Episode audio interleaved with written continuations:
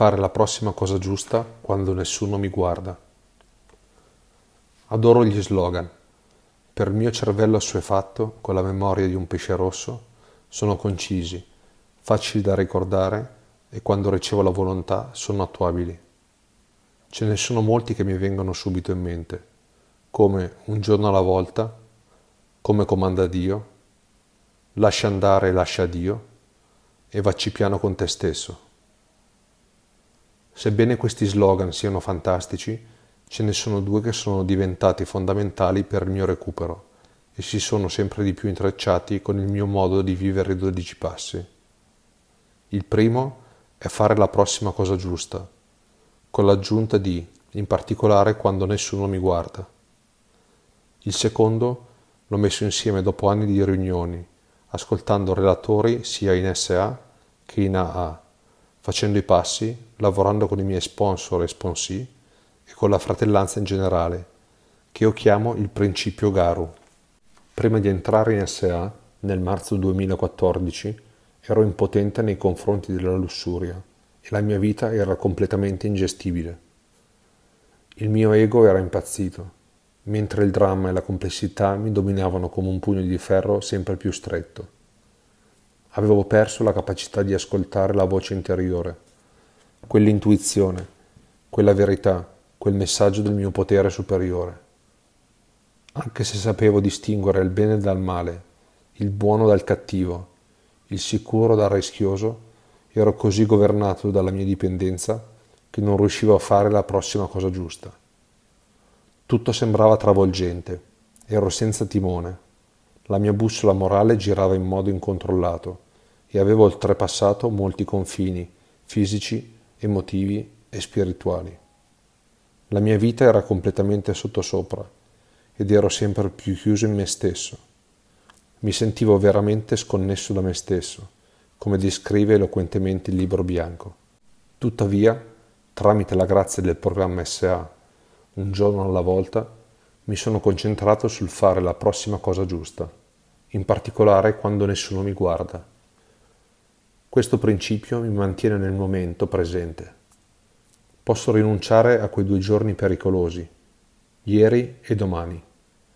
Semplifica enormemente la mia vita, riduce la pressione di avere tutto sotto controllo e mi rimette al tempo di Dio e non al mio mi aiuta anche a essere uno sponsor, un marito, un padre, un fratello e un essere umano migliore. La svolta aiuta anche a ridurre le mie tendenze egocentriche, a sgonfiare il mio ego ed elevare la mia umiltà, aiutandomi a tendere alla guarigione in tutte le circostanze.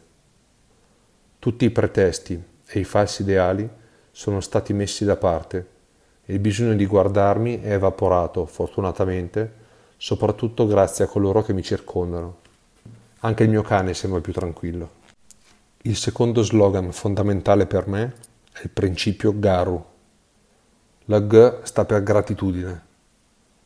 È il mio antidoto al risentimento e alla rabbia ed ai loro difetti di carattere connessi, l'ira, l'invidia e la paura. Quando mi concentro su ciò che ho piuttosto che su ciò che non ho, il bicchiere diventa mezzo pieno e non mi manca nulla di materiale. L'amore e la tolleranza diventano i miei codici critici. Quando sono entrato nel programma, il mio sponsor mi ha chiesto di cosa fossi grato. Incalzato ho risposto niente. Oggi non riesco a stare 5 minuti senza pensare a tutte le cose per cui posso essere grato, comprese le piccole cose della vita. La A sta per accettazione ed è un contrappeso all'ansia. Quando faccio fatica c'è sicuramente qualcosa in me che non va, proprio come suggerisce la preghiera. Ho trascorso la maggior parte di quattro decenni violando questo principio, lottando contro tutto e tutti, senza alcun risultato. Prima accetto che tutto sia come dovrebbe essere, più velocemente la soluzione potrà fare la sua magia. La R sta per resa la resa è la pozione che annulla il mio punto cieco di maniaco del controllo, il mio bisogno di avere voce in capitolo su tutto, di risolvere i problemi degli altri o di giudicare tutti tranne me stesso. Quando mi arrendo, l'unità con i miei fratelli, la mia famiglia e con il mio potere superiore si approfondiscono.